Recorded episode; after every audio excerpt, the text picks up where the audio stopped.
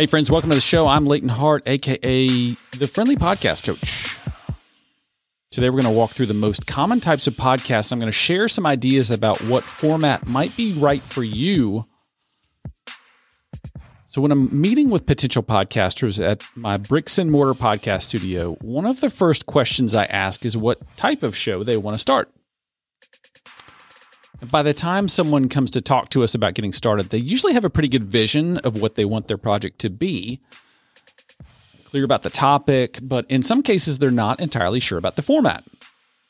Well, there's a few different formats that people new to podcasting usually gravitate towards. So let me take a few minutes and just run you through those. Okay. Okay. First up is the monologue show. A monologue show is it's it's this right here. It's one person talking into the mic, sharing thoughts, feelings, and ideas with you, the audience. Uh, you can think of a monologue show as almost like a blog post that's spoken out loud. Uh, in my mind, here are the people who are a good fit for a monologue podcast. And then on the flip side, let's talk about the people for whom a monologue show might be a challenge. I think just my opinion, but I think a monologue show can work well for someone with a lot of ideas that they can share very quickly. So, a friend of mine specializes in this format. The reason he does so well is that he can riff really well. In fact, to start an episode of his podcast, all he really needs is a topic. And he can hit record and riff for 10 or 15 minutes on a topic and then press stop and then upload it. Boom, he's got a podcast. I'm not that way but he can do it and it's awesome. A monologue show can also work well for someone who's really opinionated.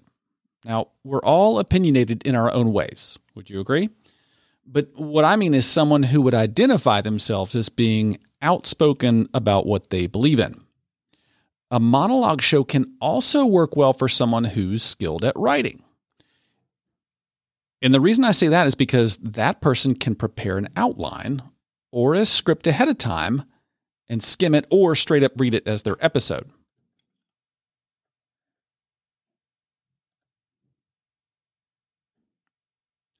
On the flip side, monologue shows can be a struggle for people who are a little more uh, introspective or who process their ideas internally. If you're someone who likes to choose every word carefully, a monologue show can be tough. Also, if you're someone who gets distracted easily and tends to wander as you speak, you might want to consider a format other than a monologue. And I will confess to you that I fall into one of those categories. And so a monologue is a bit of a challenge for me. But what I'm doing here is I usually script these shows out ahead of time. And then I have an outline or a script to follow. The next type of show that's easy to get started is the buddy show. On a buddy show, you, as the host, team up with a co host to talk about a given topic no doubt you've heard buddy shows on every topic from uh, reality TV to food to even horrific murders. Uh, buddy shows are great for friends who want to get into podcasting together and who share an obsession with a particular topic.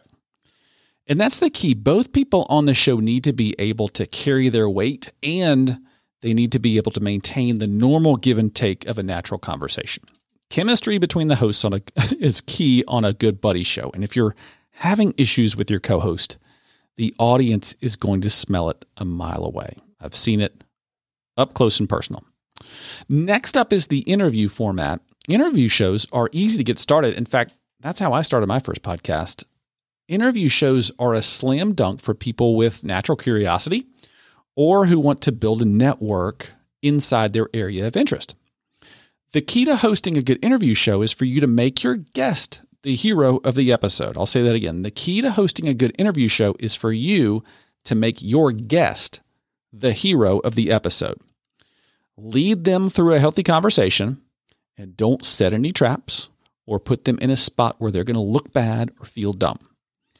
Uh, if you have a hard time listening, or if you feel the need to match everything that your guest says with the story of your own, an interview show is going to be challenging for you and for the listener.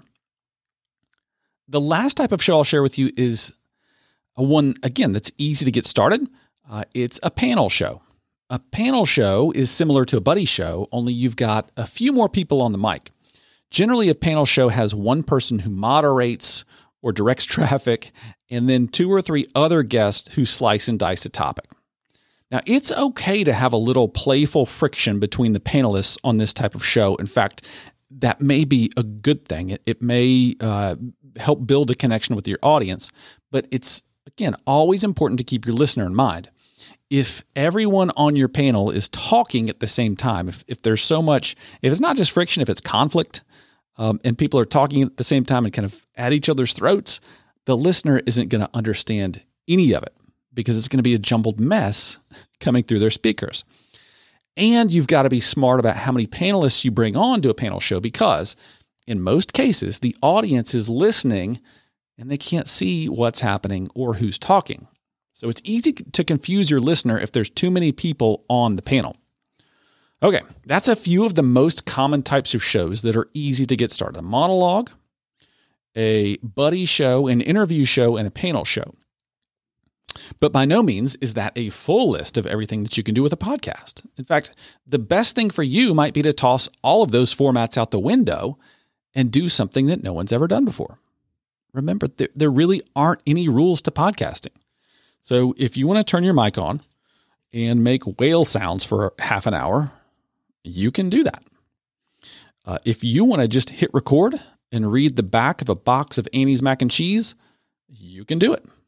There are no rules.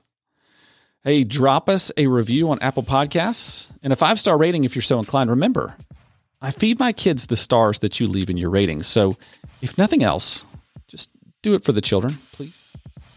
Okay, that's it for today. I'm Leighton Hart, your friendly podcast coach, saying we'll talk to you again soon.